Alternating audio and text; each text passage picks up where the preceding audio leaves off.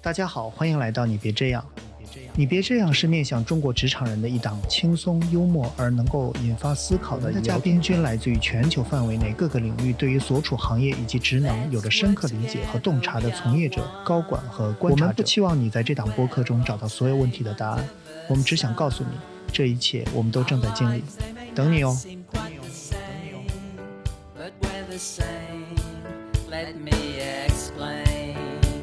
Their schools may be different from yours, and their lands may be quite different too. Their words may be different as well, but we're the same. Can't you tell? It's our. 呃，欢迎大家来到新的一期的你别这样，然后我是 Billy。呃，今天呢，我们换了一个主播，然后呢，我邀请了我的一个好朋友严峰。然后他是 F T 中文网的，在这边做了很长很长时间。然后他实际上在上一次啊，我们采访 F T 的这个 Tracy， 就是他的出版人的时候，实际上他是跟我一起来的。那么后来我跟严峰讲说，你来串串一次台，感受一下。他一直对这个感兴趣，那我说那就来吧。所以今天我们跑到 F T 中文网的这个办公室里面，很洋气的办公室，外面是三环，很漂亮，对吧？现在是有着夕阳，慢慢也就出来了。然后严峰，你先很快介绍一下自己。嗨，大家好，我是 F T 中文网的严峰，呃，也是在这个媒体行业工作了有二十年吧，这样的一个相对来说还比较资深的一个运营的一个人员啊、呃。我觉得可能在媒体里面工作，我是我自己的体会吧，一句话就是跟内容离得最近的 commercial 的人员。对，因为我每天的工作都是在做各种选各种活动啊或者议题的策划，所以也特别感谢。呃 Billy 给我这个机会，让我有机会去尝试一下不同的角色。对，我我这个人比较喜欢刨根问底啊，你刚才那句话我就引起我好奇，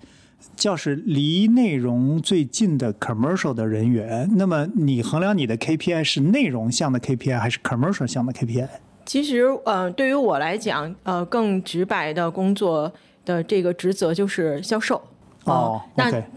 也是因为媒体这些年它整个的运行方式的变化嘛，那其实我们要达成销售的目标，我们就要更多的去呃了解内容的新的生产方式，包括一些会议啊，包括一些跟呃合作伙伴一起来做的共创内容，就像我们以前跟领英合作一样，其实从台前到幕后一直到内容的输出，我们作为 commercial 的人员参与的越来越多。那这一块我们也是希望能够在自己的领呃领域之外获得更多的知识和眼界、嗯、明白了。所以就说你本你的就是跟本质的职能是销售的职能，但你卖的东西是和内容有关的东西，是呈现的方式是内容，对吧？是的是的啊、嗯、OK 好。呃，我们今天呢有一个嘉宾叫 Vika， 他是我认识的这个呃为数不多的人里面哈唯一的一个西伯利亚人，因为我我不认识第二个西伯利亚人了。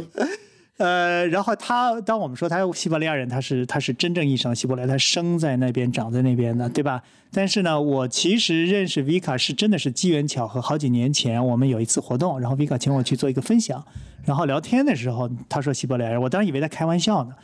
后来他说不是。所以 Vika 你先很快介绍一下自己，然后我们一会儿随这个伴随着你的西伯利亚身份我们先展开一下我相信很多人对这个特别好奇。好啊好啊、嗯、大家好，那我叫我叫胡凤兰、呃、大家也都叫我小兰，俄文名字叫 Victoria Victoria 对 Victoria 或者、呃、叫 Vika 也可以，其实 Vika 是 Victoria 的缩缩写小名。呃，我在俄罗斯出生长大、呃、这个血统的话应该说是呃，四川加呃东北哈尔滨，四川加哈尔滨。对，我爸爸的祖籍在四川，嗯、妈妈的妈妈是哈尔滨人。哦，所以但是出生长大在俄罗斯，哦、然后十年前，哎呀，十一年前来到北京，在这边上大学读研究生，哦、然后现在在这边工作。OK， 那你。你你有户口本吗？你有中国户口吗？呃，没有。你所以你是哪个户口、啊？俄罗斯国籍。俄罗斯国籍。对对，所以你是拿俄罗斯护照的，是吗？拿俄罗斯护照，对，在国内还是、哦、我就说国内，但是是外不是你走的路上，就是中国人中国姑娘没问题啊，对吧？对对对啊、呃，外就是我拿的是俄罗斯护照。俄罗斯护照，嗯啊、哦，怎么会生在因为你爸妈都是中国人嘛，所以他们是移民到那边还是怎么回事？对的，我们家其实还我我觉得我们家的故事还挺有意思，因为呃，我们知道有很多的这个 A B C 就是 American born Chinese 美美籍的华裔，那我们这个 R B C呃、其实 Russian born Chinese, Chinese R B C 对、嗯、就是在俄罗斯出生的这个中华人其实还并不是很多、呃、那我我们家呢我是第三代移民、呃、因为我爷爷奶奶那一辈他们就当时从中国移民到苏联、哦呃、我爸爸出生长大在、呃、苏联的这个中亚乌兹别克斯坦和哈萨克斯坦。所以当你说苏联的时候，应该就是八九年以前，它在变成俄罗斯之前的那个 Soviet Union 是那个概念。对对对，苏联就是前苏联嘛。前苏联。对，嗯、因为我我我爸爸是六几年出生的，所以当时呃这个在在这个前苏联出生长大，然后后面他们一家人都搬到了搬到了西伯利亚伊尔库茨克。啊、呃，那我们家的城市呢很有意思，因为伊尔库茨克其实在中国还是挺有名的。为什么？因为一首歌。我们家的我们家的城市就是贝加尔湖的城市。哦，贝加尔湖，大家对贝加尔湖是世界上最深的淡水湖。对啊、呃，那有一次应该是《中国好声音》有一首歌，是李是李健的那首歌吧，把把贝加尔湖给唱，就就一下就火了。对对对，嗯，那离离离中国也很近。那个湖就是在你们的那个对，就是去贝加尔湖就要飞到伊尔库茨克。哦，就伊尔库茨克是伊尔库茨克州的州，应该叫州府。州府，所以所以西伯利亚。城市省会城市所以, 所以西伯利亚是指是一个城市还是一个区？西伯利亚是指一个区，一个区它里面包括不同的州，一个区，所以区是比州更大的概念、呃、对对对对对，它就是、哦、呃一片哦 OK 就是呃对州，它是它是一个是指一个地区，一个地区，对，它不是呃严格意义上的一个分区。那基本就是俄罗斯乌拉尔山往东边的，就是不是整个一片吧，但是、嗯、但是很大一部分就是西伯利亚、哦呃、再往再往东就远东那一片了，就又是一个地区、哦、对, 对, 对, 对，那我们就是伊尔库茨克州的伊尔库茨克市，伊尔库茨克市，对，叫伊尔库茨克，伊尔库茨克，对，那边华人多吗？中国面面孔的人多吗？多，多、哦、华人多是呃，因为有很多华人会去那边，就中国人会去那边做生意、哦、所以中国人还是比较多的。但尤其最最近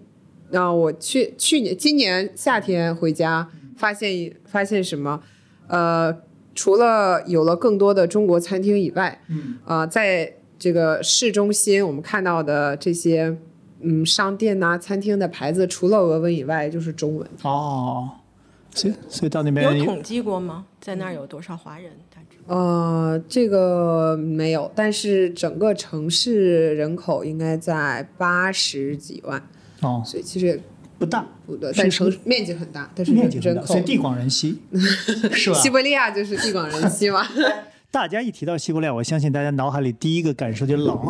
实实际上冷吗？呃，实际上怎么说呢？伊尔库茨克是西伯利亚最暖的城市。我们那边也不算太冷，嗯、呃，冬天零下二三十度。OK， 嗯，夏天、就是、你们那有夏天吗？有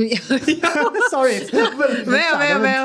大家都会觉得你们夏天应该是没有能看到绿绿叶吗？对，呃，夏天是零，你能到零上二三十度。啊，那可以、啊，那也是一个四季，有四季的，对对对对对，尤其是秋天，秋天和春天都很舒服，夏天也很舒服，就是可以。夏天不是很炎热的那种夏天，就是 比,、哦、比较舒爽，因为有贝加尔湖，那贝加尔湖它特别深，嗯、这个淡淡水湖很深，所以在冬天的时候它会会冻成冰，嗯啊、呃，那在冬天它冻成冰的时候，其实它在某种程度上把一些冷空气都吸吸吸到湖里了。所以我们的冬天不会那么冷，然后在夏天、哦、呃，为什么没有那么热呢？也是因为这个它会对它会会散发、哦、所以所以最好的季节我以前会觉得是夏天，但是现在我觉得冬天、嗯、冬天也很好啊。那这是个湖，是个宝藏。这个这个西伯利亚你们那边的物价怎么样？贵吗？东西那边物价呃，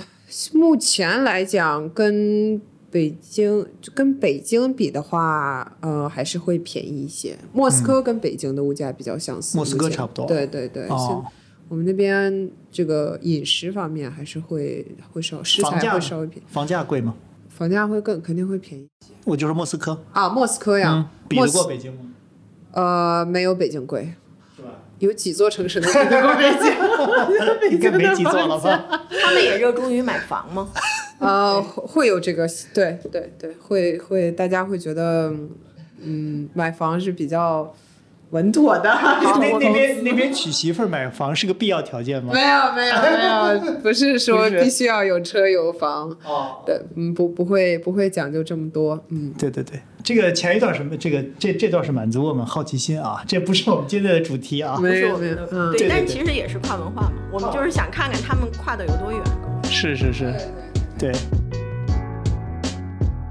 Vika， 你讲讲你现在干嘛呢？在中国？我现在在在做上合国家青年平台啊、呃。那其实上合大家可能也听说过，上海合作组织啊、呃，那它包含了二十六个国家。包括呃中国、俄罗斯，还有中亚的这呃四个国家，巴基斯坦、印度、伊朗啊、呃、白俄罗斯等等啊、嗯呃。那我们具体做的事情呢，其实就是围绕着这个地区的呃青年的跨文化交流的活动啊，呃还有一些教育培训项目。嗯嗯，会以英文为主。以英文为主。对对，所以我我的英文其实。提高也是因为有有这件事情，对，以前就是以俄语和汉语为主，啊，那后面对吧？巴基斯坦、印度各个国家加入了，突然觉得啊，但这二十，刚你说二十六个国家是吧？这二十六个国家应该没有英语国家，但是最后大家都是要说英文的。对，就是上合的官方语言是中文和俄文。哦，对，这样。但是工作语言在很多时候其实会包括英文在内。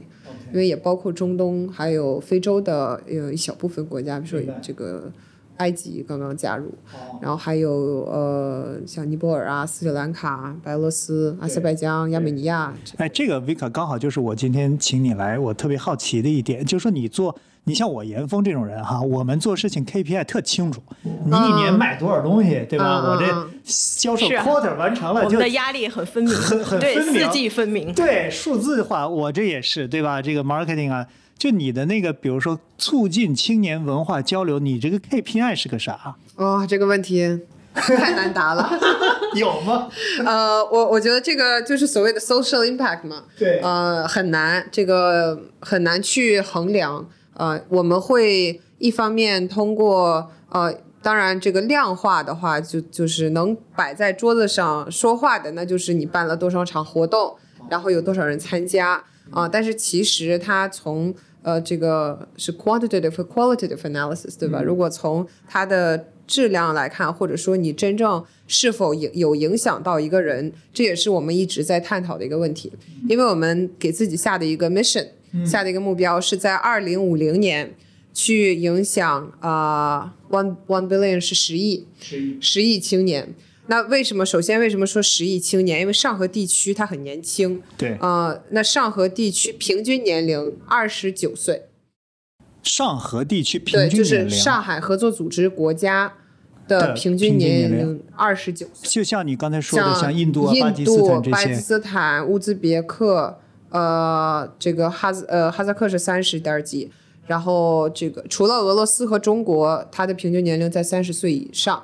其他的这些成员国，包括中亚的国家，还有像印度、巴基斯坦，都是三十岁以内。哎，你这个概念特别有意思。对，这是以什么标准呢？它是建国的标准吗？还是说？我觉得它就是发展中国家，应该说就是比较年轻的国家都会对。但严峰，你有想过这个事儿吗？比较，就它这是一个特别新的概念，嗯、就是说中国人 as a country， 我们的平均年龄是多少？我好像从来没有以这个角度来考虑过问题。我知道我们的平均寿命，比如说北京是八十三岁，上海差不多八十三岁，但把全中国十几亿人加起来，你整个除一下你的平均年龄，你刚才说是多少岁？三十多岁？三十多，具体忘了，三十几岁应该是三十。那所以还是一个挺年轻的一个国家，对，可以这样说吗？就是、中国吗？中国。算算是年轻国家吗？中国在发展中国家不算年轻的国家，不算年轻的国家。俄罗斯和中国都不算。哦。但是中亚，因为像中亚的这些国家，嗯、他们建国就是三十三十多年嘛。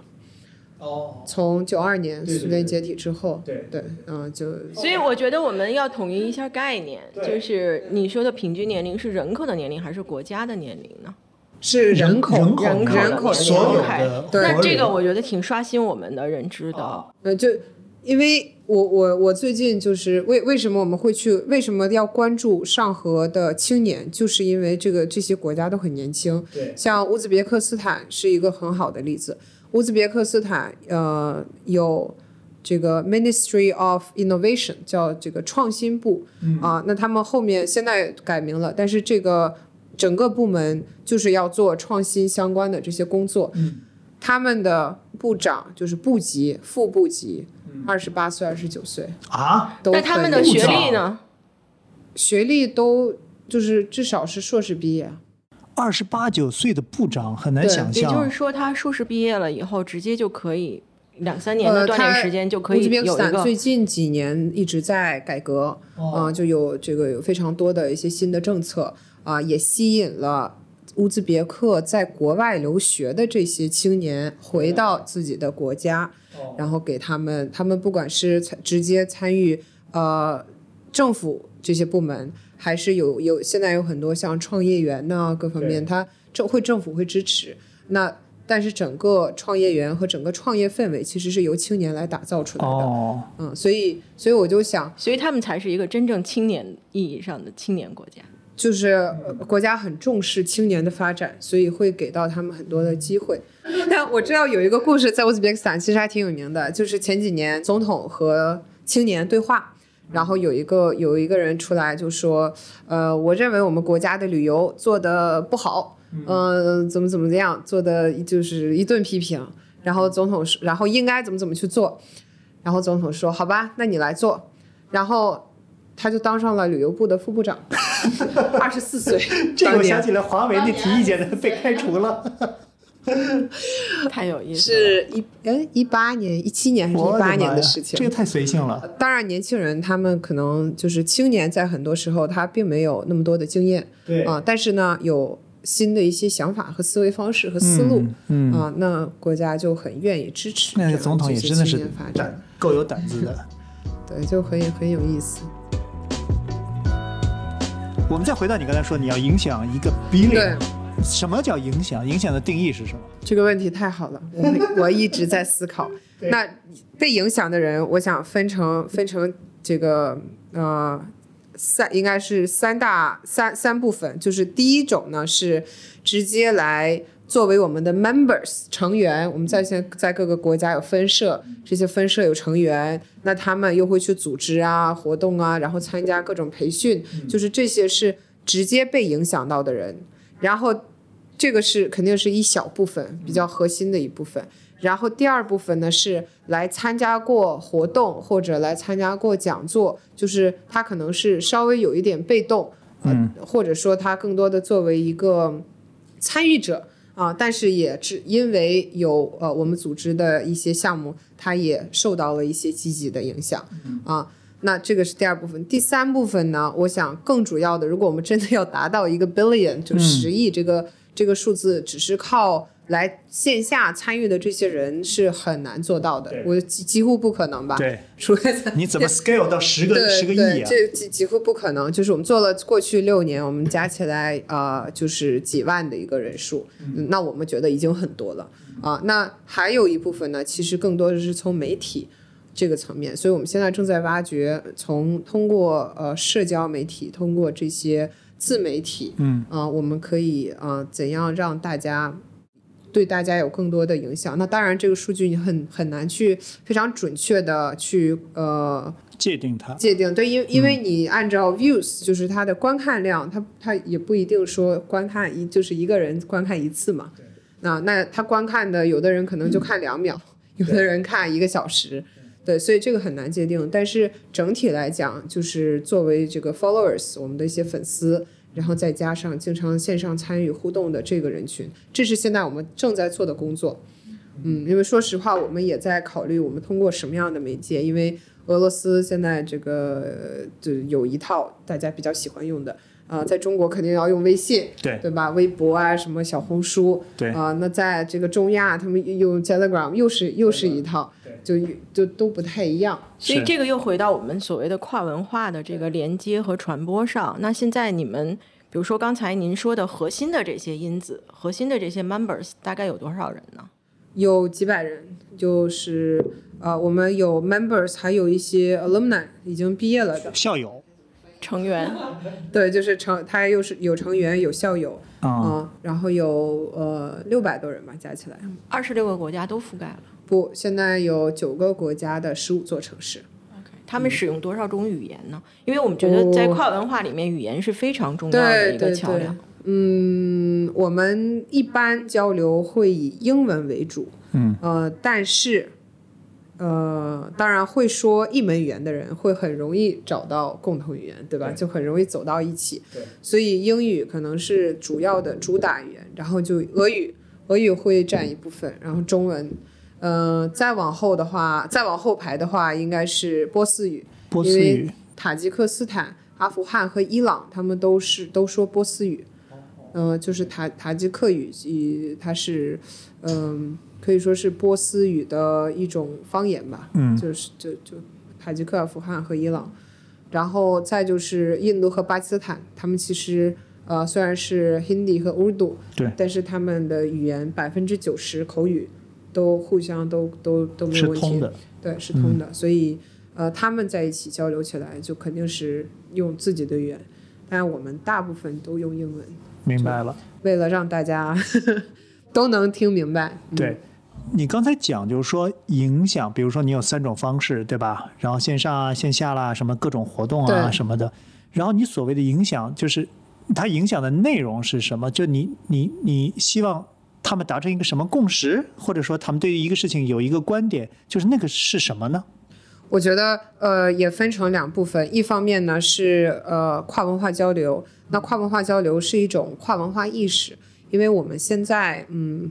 其实说到这个国际人才，那国际人才或者具有国际视野的人才，他是他是什么样的，他需要具备哪些条件啊、呃？那我们主打的只有一个，呃就应该说两个，但是主要的就是说你要去了解其他国家通过什么样的方式去了解这些国家是最直接的啊，那肯定是去接触这些国家的人。那有机会的话，你去这些国家，不管是旅游啊还是学习，所以我们有一些研学活动、嗯、研学项目，嗯、啊，然后我们希望大家认识到说，嗯，咱们说的国际化，它啊不不只是我们比较熟悉的这个，比如说美国呀、英国呀，或者是西方文化，嗯、那还有我们的邻国，对吧？还有。呃，中国的邻国都有哪些？有大学生，他们有几个人能能能说说清楚所有的国家？对啊、呃，那这些像中亚的这个国家，这这些这个大家都把它叫为中亚五国或者斯坦国家，对吧？嗯、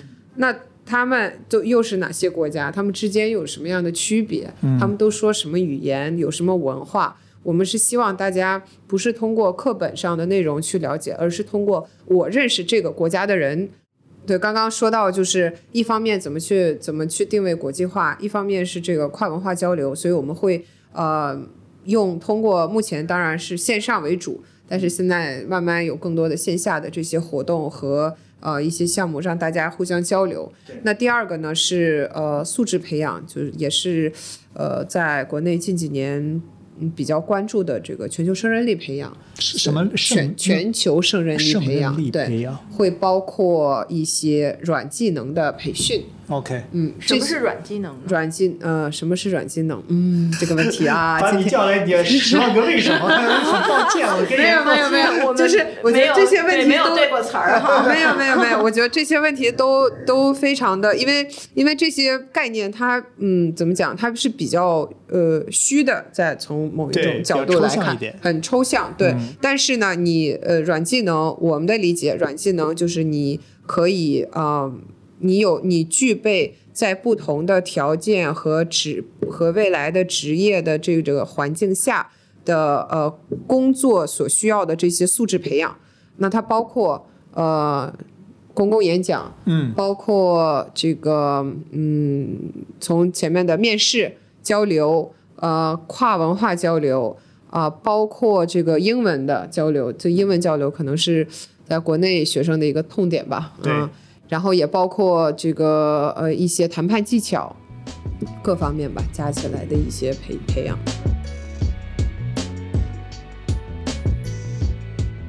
刚才您说这个软技能，我理解最核心的是交流的能力，对，其实就是人交流的能力。那这个可能也不只局限在这个组织里面，就是这个您所工作的这个青年组织里面的交流的问题、哦、对对对，我觉得这可能是现在大家文化交流也好，社会交流也好，它是一个特别核心的问题。那到底这个问题是是什么？在你的观察下，青年人的这个交流问交流的问题，它到底是什么呢？就是问，就主要的这个痛点出现在哪里是吗？嗯，可能有一方面是科技的发展，嗯，会让大家呃习惯性的去用微信呐、啊，用各种社交媒体去交流，嗯，那一方面变得很方便，嗯，大家交流起来很很方便，但是另一方面，呃，面对面的这种交流反而有很多的一些、呃、不自信，不自信，对，嗯，就是在交流的过程中，这是我发现的，大家会觉得啊，尤其是涉及到用英文交流，我该说什么，我不该说什么，那我见面我是握手还是哈腰，还是去抱他，还是去，还是就各个国家的文化也不一样，所以在你没有这种认知的情况下，其实是嗯很难的，就大家不知道我我说什么，对，就大家会觉得啊，我跟外国人去说什么，外国人好多呢，就是你对别人来说也是外国人， 对, 对吧？你对一个俄罗斯人或者美国人来说，你也是老外，互为老外，对，互为老外。然后第二第二点呢，就是我觉得大家最近，呃，我我发现呢，就是一些这个大学生，嗯，就会自己把自己定义为我就是个社恐。嗯，然后就就贴标签，就就自己给自己贴了个标签，就说我就愿意在家宅。我就是个社恐，我不交流，没问题，没关系。就是大家好像也没有说有有，他一方面其实是想去克服，但是另一方面呢，嗯，又给自己找了充足的理由。对，但是大家好像不交流，都一直都会有这些问题。哎，那作为一个长期游走在邻国的这样的一个跨文化的使者吧，你觉得这个问题只是我们中国的青年人这样吗？嗯、那我们的邻居家的孩子也这样吗？大家都会有这个问题，嗯，都会都会存在这个问题，就是大家普遍，如果我比如说为什么俄罗斯人和比如说中亚的这些国家很容易找到共同语言，他都说俄语，就是你看到一个会说俄语的人，就很容易找到这个共同点。嗯，然后我其实 Vika 我对这个有一个兴趣啊，就是说呃，所谓什么是一个全球化的视角或全球化人才。呃，你比如说我，我是讲我在原来公司很多都是讲英文的，我们的很多人英文讲得很好，发邮件啊什么都是英文。但是我从骨子里，我脑子里，我觉得我就是一个纯种的中国人。嗯，呃，就是呃，当然它有很多表现形式，比如说有一种表现形式，因为比如说我在英国工作过一段时间，他们下班就全部跑到那个那个酒吧里面，他们我那个地方叫 The Town， 就是一个特别特别。呃，热闹的地方，他们全跑酒吧，然后大声喊，然后到了那个地方，我就觉得非常非常的不自在。嗯，那个不自在，我一方面其实我不是特别明白他们喊什么，我知道我我从语言上才知道知道他们说啥，但是我不知道他们为什么那么嗨，就没什么好喊的，很难融入，很难融入。所以在那一刻，我有一个特别特别强烈的感受，就是说我作为一个中国人，好像融入到他们这种文化里面，它不是语言。它是你你你你在那个地方是不是觉得舒服，是是那么一个概念，所以这个是你们追求想要打破的一个壁垒吗？我觉得不完全是、嗯、因为因为大家就是每一个人每一个国家每他们都有每个人都有自己的一些文化嗯标签也好，或者说他本身长大带来的这些文化叫文化因素嘛，对，或者你的印记、呃、对，你的印记，那你的基因、嗯、文化基因 并, 并不是我我觉得国际化不是说我通过什么样的方式可以更好的融入到别人的呃文化当中，对，而是我带着我的这个文化和其他文化在哪里可以找到更多的一些呃嗯融更融洽的一些这个相处的方式，嗯，我觉得更多的是这一点，并不是说我要抛弃我本身的这些文化，我也我还是做我自己。那我我是中国人，那我还是我还是代我还代表中国，因为对于他们，对于美就是一个是外国人来说，他会觉得哎，中国文化我也很感兴趣，嗯，我也想多了解一些。所以我们说的这个嗯全球化，更多的其实是嗯只是说嗯让大家一方面是呃一方面去了解其他国家的文化，那另一方面呢，不是还有一句话说这个。嗯，不识庐山真面目嘛，嗯、对吧？那你跳出来，你再看你自己的文化，嗯，可能也会有更多的一些认知。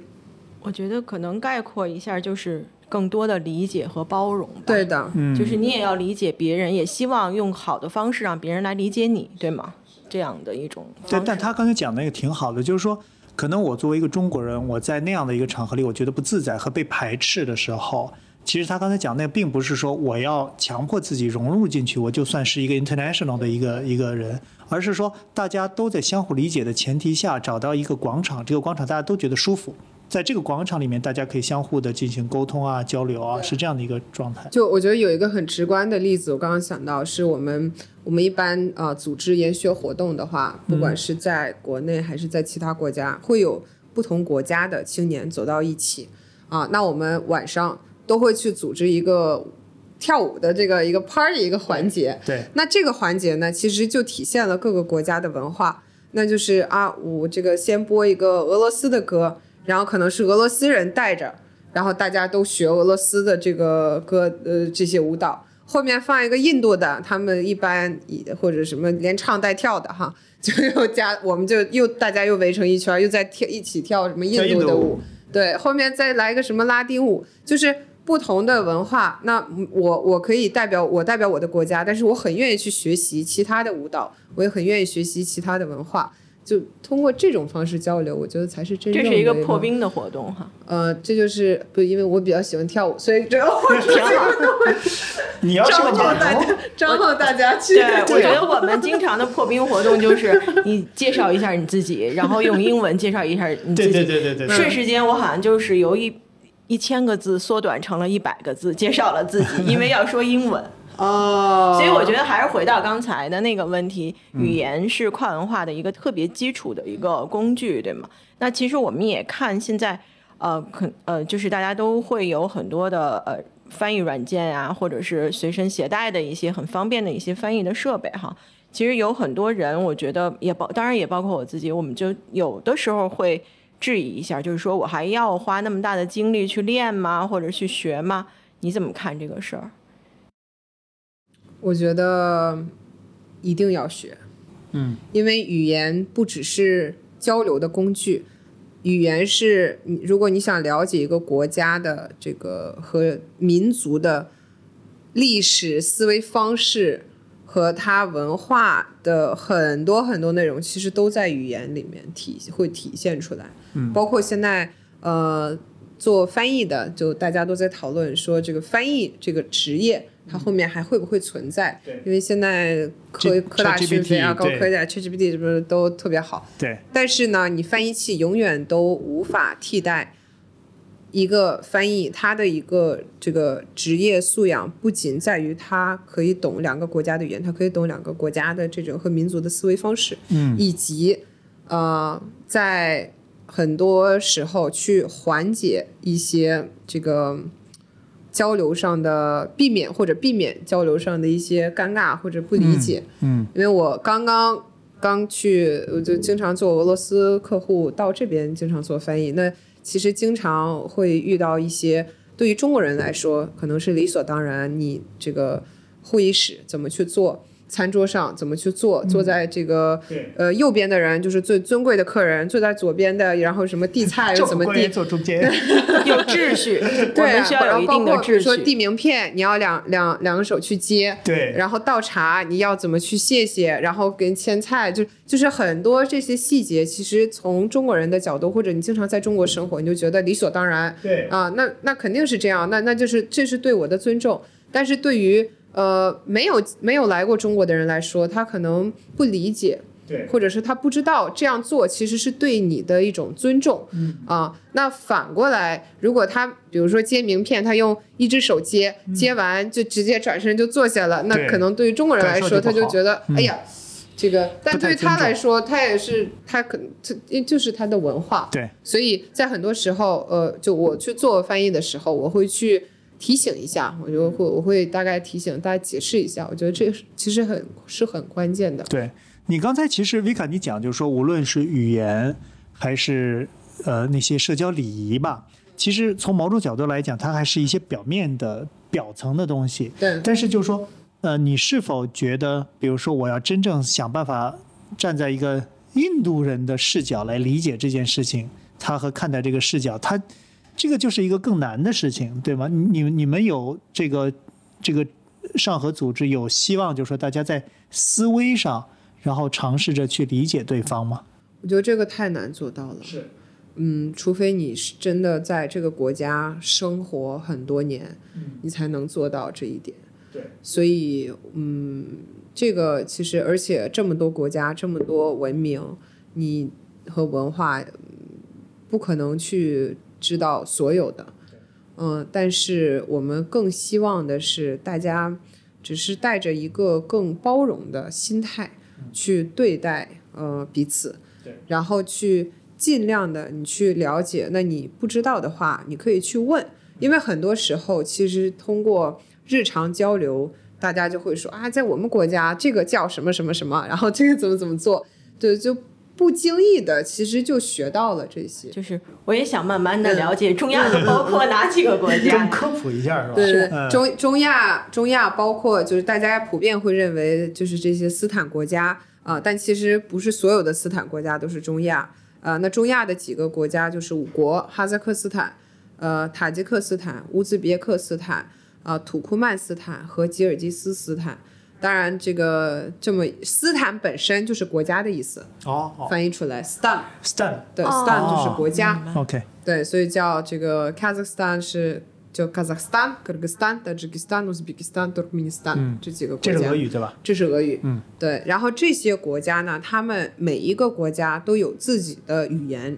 就是哈萨克斯坦人他会说哈萨克语、哦、乌兹别克斯坦会说乌兹别克语啊。那但是所有的国家呢也会说俄语，因为他们都是前苏联国家。对，也是一个 民, 民族很 复, 很复杂很多元化的地区，很多元化，对、嗯、然后各个国家又有自己的有自己的语言，有自己的文化，当然很多地方是相通的，比如说纳乌鲁兹节是中国的，就相当于他们那边是伊朗的这个新年，相当于春节哦，啊、呃，三月二十一，三月二十一叫什么节？纳纳乌鲁斯，纳乌鲁斯节，纳乌鲁兹节啊，纳乌鲁兹节啊、呃。那这个节日就是迎接春天啊，三、呃、月二十一，中亚的这些国家都会过，包括伊朗，包括阿富汗，嗯、就它是伊朗的新年，它是最大的节，它是最大的一 年, 一年最重要的节日。OK， 嗯，那这那那这个这。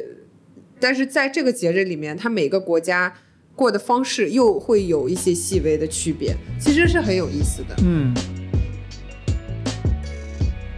那我其实就除了你给我们讲这些科普的东西以外，就让我跟严峰开了眼。但其实我更羡慕，甚至或者说嫉妒的，就是你可以过一种没有硬性指标的生活。就这个，就是你有一个很大的 mission 或者一个 vision。这个这个 vision 可能有点抽象、嗯、但是你你以这种方式来过日子的时候，你会觉得好像自己是 一, 一种体验式的生活，或者你你你在做一个真正能够帮助大家能够变得更融洽，或者相互之间变得更好的这样的一种生活。就是用好听的话是这么说对，就是很你更更抽象，我觉得家里家里就会说嗯，去找一个好的工作吧不，你怎么看这个工作？我我觉得这个东西吧，就是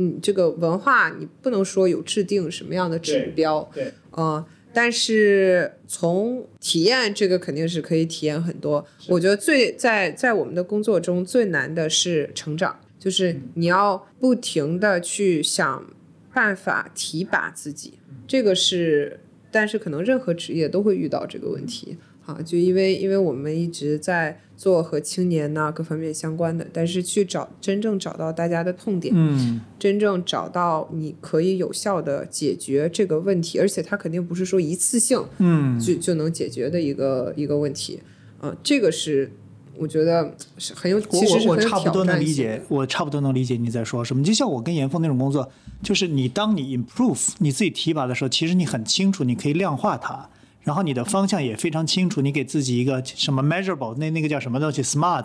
你有一个时间，有个 deadline， 然后你的 goal 是什么，可被定义，然后可被量化。你们的这个就相对会更抽象一点，它抽象到说你可能需要一个比较强的自驱力，然后你把它定义出来、描绘出来，然后这件事本身就挺难的，然后它又需要一个比较长的时间才能看到一些反馈，所以就是这个我能理解你说难的部分在这儿。严峰，我其实有一个问题想问你啊，就是说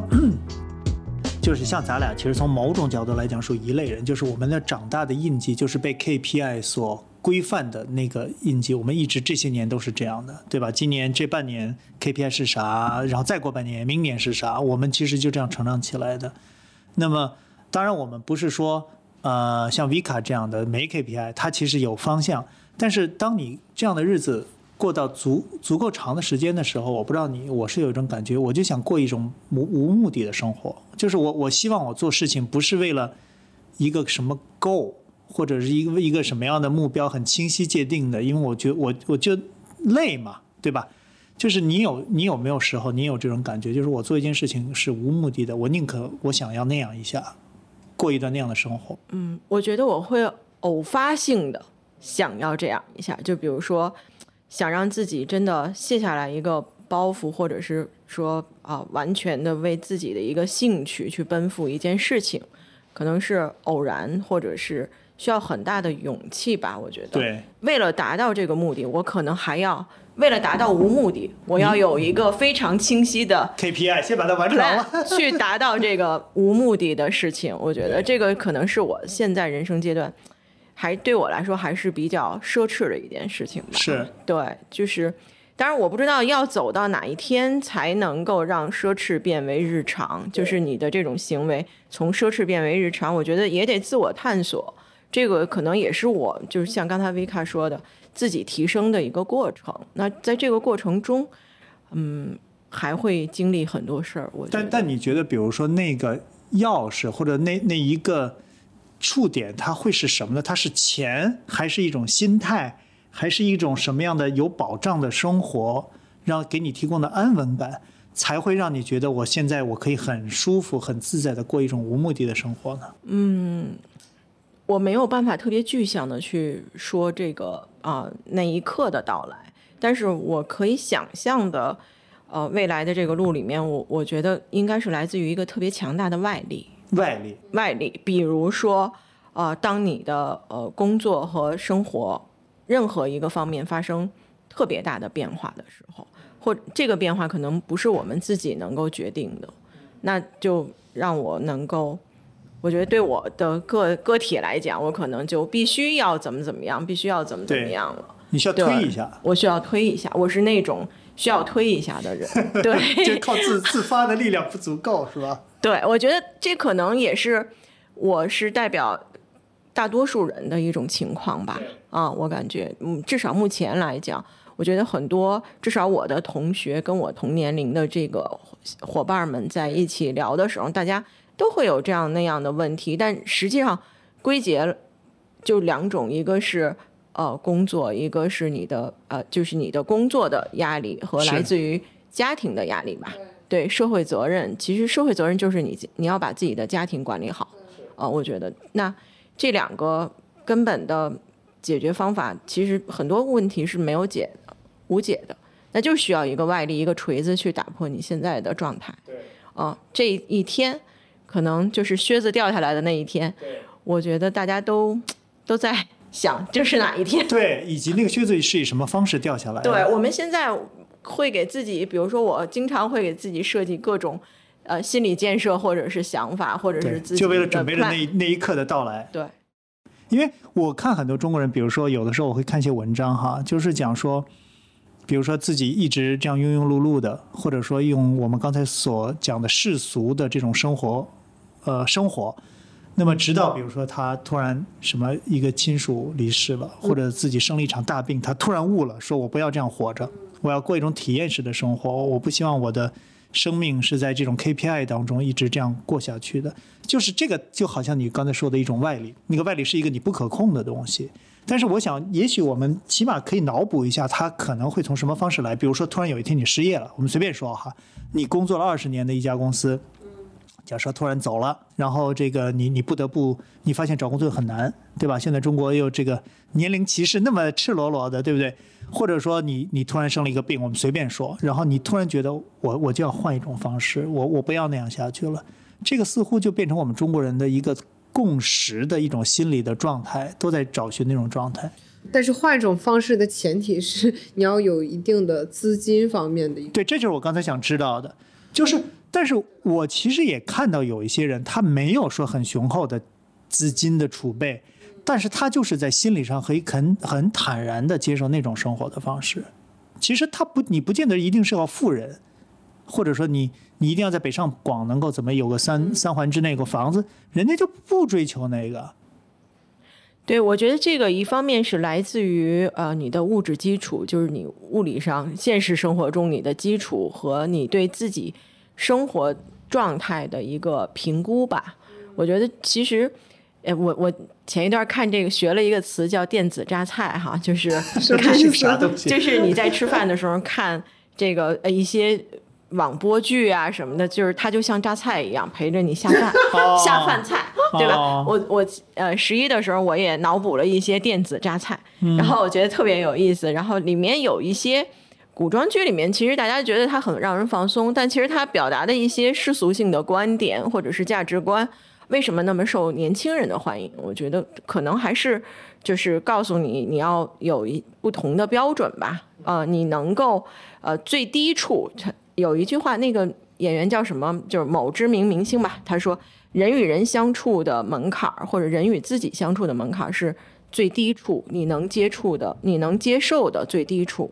那就是你给自己设定的你最低的生活的一个状态是什么、嗯、你和你周围的，比如说我们都有自己的家庭，我们有自己的这个生活环境，那你最最低的标准是什么？你如果把这个设定好，或者是你能够接受它，那可能其他的一切都可以更好的释然了，你可以更好的去面对。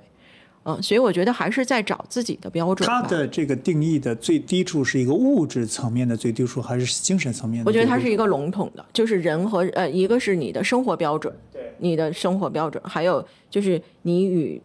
你与朋友也好，或者你与这个社会相融。就像我们刚才讲跨文化的这个交朋友也好，或者认识别国的文化，那大家都要找到一个可包容的点，一个基础。这个基础是什么？比如说，如果您刚才说，呃，我们有一天呃失业了，或者是我们必须要改变我们现在的生活状态，那我允许我在这个社会上被定义的角色，或者我自己给自己定义的角色是什么？嗯，嗯，我不再是隶属于某一个机构，我只属于我自己。那这个时候，我给自己的标签是什么？啊、呃，我的朋友能够接受我的标签是什么？那那些朋友还是不是我的朋友？我能够在这样的一个新的身份下，我的我能接受的朋友是谁？我觉得这是一个很复杂的系统吧，是对它可能很难精确计算出来。所以有一点就是我特别同意，就刚刚我们刚开始做的时候，我当时在想，都要培养这个领导力，嗯，领导力，领导力。后面我就意识到，不是所有人都要当领导啊，就是你。不是所有人都愿意去做这件事情，有的人他就愿意做自己，就你要主要是还是要做自己喜欢的事情。所以后面我们的定义呢，各方面也也有了一些改变。我就嗯在想，刚刚 Billy 说到这个，不是所有人都要去北上广，嗯，这也是我有很多朋友，他们反而从北京。搬出去了，逃离北上广，去了中去 了, 去了中亚吗？没，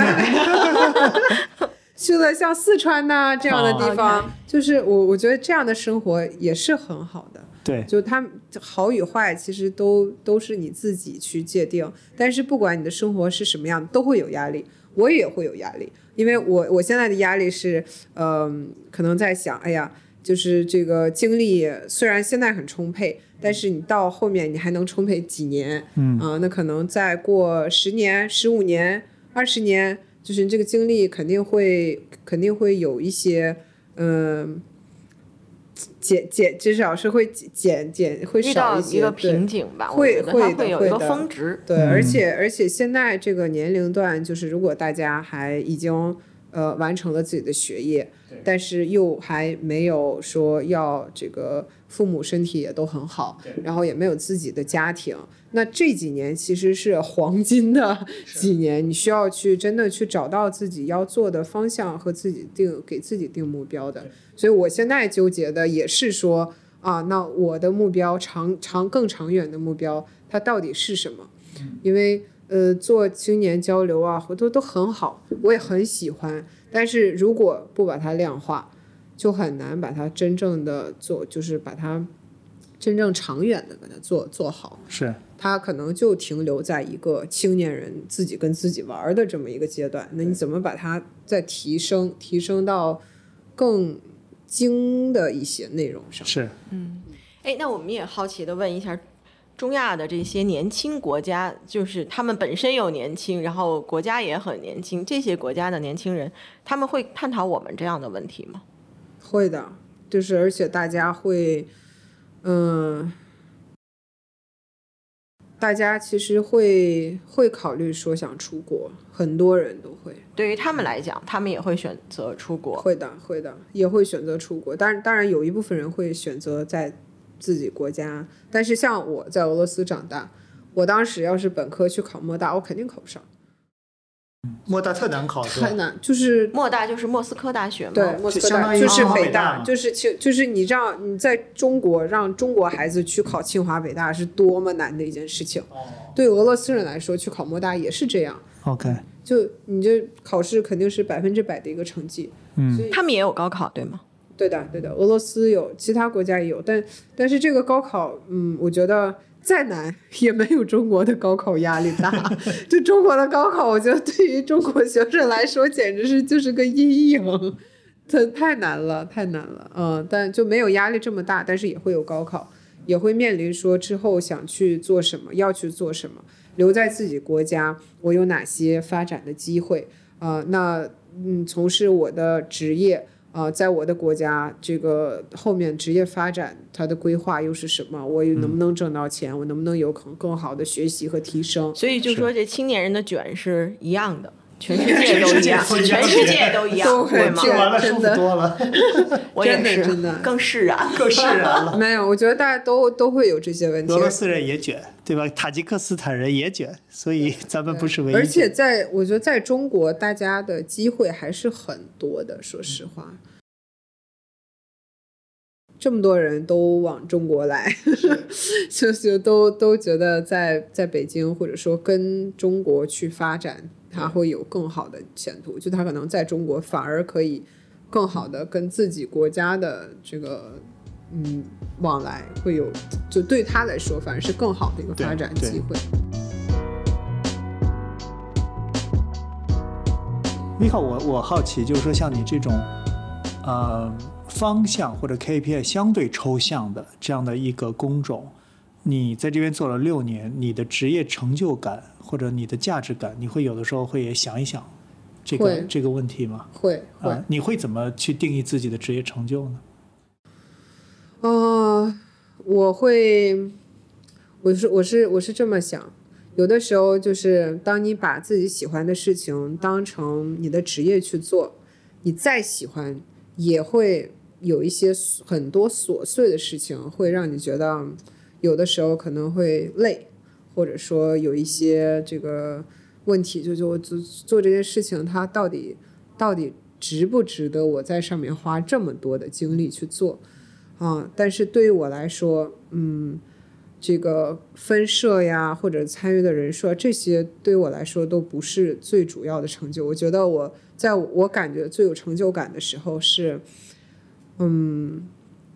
是我们是有的时候会听到大家的一些反馈、哦、比如说在我们在阿富汗在这个喀布尔做成立分社的时候是一嗯二零年的时候，就是当时大家就我就对那个团队我其实特别特感触特别多，因为他们办一些线上的活动，然后会去关注女性教育的问题，哦然后有的时候呢参与的人数其实也并不多，报名可能五十六十人，然后觉得哎不错，然后具体来的十个人，哦，开视频的摄像头的两个人或者三个人，哦，我说你们这样就是为什么会出现这样的现象？他们就会讲说大家其实很感兴趣，但是呃，有的人他掉线网不好，他就上不了网，基础设施差。对，然后我们真的想开视频，但是开视频这个网特别贵，哦，就是会出现这样特别，还有很多国情的问题。对，就会就会让我觉得，然后大家又特别感激，就说哎呀真好有这个机会，我们也可以交跟更多的人交流啊，或者说认识其他国家的青年，或者有的人甚至因为参与到我们这个工作中，后面啊、呃、也有来中国留学的，嗯、呃，就是他嗯不是说因为我们来而但但他因为有这个 Scholar 这个平台，他们可能认识了更多的、嗯，对中国也更感兴趣啊，或者说呃，有一些成员去帮他们就有一些申请啊各方面、嗯、就是我觉得大家当你收到这样的反馈的时候，我的我我觉得我我会认为很有成就感。哎，你说到这我突然能感受到你在讲的那种价值感。有可能你比如说我们都知道阿富汗，甚至比如说像有些西亚国家，它妇女的受教育权利其实是明显跟中国比不了 的, 的，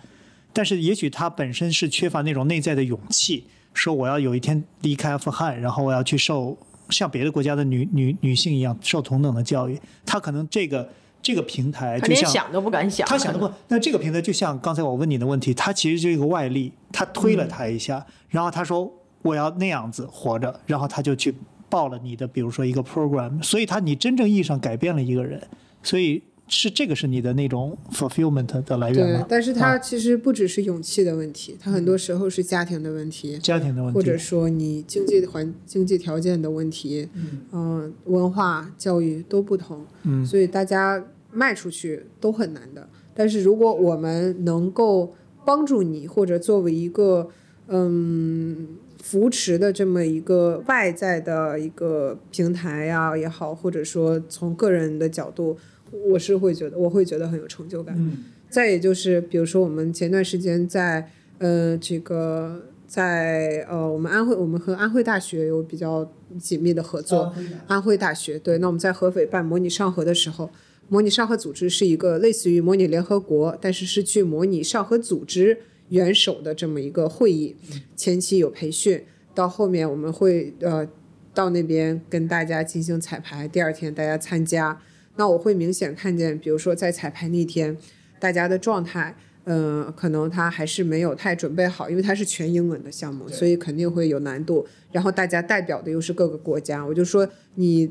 代表吉尔吉斯斯坦或者什么呃，这个巴基斯坦，就有些国家你可能都找不到太多的材料、嗯、然后你还要代表这个国家去发言、嗯、就对，就是因为你不懂俄语嘛，你不懂他的语言，所以你要用中文用英文去找。那当我看到大家前一天的状态，其实还是稍微有一点飘啊，但是有进行彩排，到后面第二天早上发挥的都非常好，我就会觉得哇，这也是一种成，对我来说这是一种很大的成就感。我觉得大家就是穿的就就一看就可能没怎么睡觉，然后就一直在准备，对，然后又读自己的稿子呀，各方面，我觉得对他们来说这也是一种挑战。是，嗯，所以这就是成长的过程嘛。对于我们来说，对我来说，我也觉得这我很有成就感。是，但是我又觉得不是所有人都一定要变得很国际化，又很怎么样，就是更多的、更主要的是找到你自己想做什么，然后。你能不能坚持下来把这件事情做到底？他们不就说最最可怕的怎么说锻锻炼像呃 boxing 啊，或者说这个 martial arts， 不不是说你去经常练，而是你去经常练同一个动作，嗯、呃，就是说你能不能真的坚持下来把这件事情做完、做到底、做到你真正成为这方面的专家，这是这是很难的，嗯。中间有很多考验，我觉得我现在也正在经历一个考验的过程。说真的，真的，真的。OK， 因为如果我不能把这件事情量化，那我就没有办法把它规模化的输出。对对对，你是快到七年之痒了，是吧？这六年多了。我觉得也许你可以找某什么互联网大厂的产品经理跟你聊一聊，他他的日子全部都数字化，怎么能帮你达成你的那个对非常大的一个数字？对，其实规规模化是很重要的，嗯，好吧，我想我们今天也聊了足够久了，真的特别感谢让我们科普了一下、哎、对吧，没有没有斯坦伍德呀，然后这些对，然后他们还有使用波斯语的，其实我们大大部分我们都不知道，对对对对 对, 对，什么时候给我们波斯语讲几句，波斯语我不太会有点难，听起来就很古老这样的一个语言，然后让我们感受到这种对吧很难定义的 K P I， 然后又让我们羡慕了一把，就真的是很感谢感谢感谢。我我觉得今天其实还有很多的感想，我回去再继续考虑我的这个还是要定一个 K P I 的你找严峰让严峰给你定他的 K P I 特扎手全是手对谢谢谢谢，好吧，谢谢，那我们今天就这样，谢谢感谢大家的收听，好吧，拜拜，谢谢谢谢，拜拜。拜拜拜拜。Under the sun, it's our world. We can live as one, smile and have fun. Under the golden sun, it's our world. We can live as one, smile.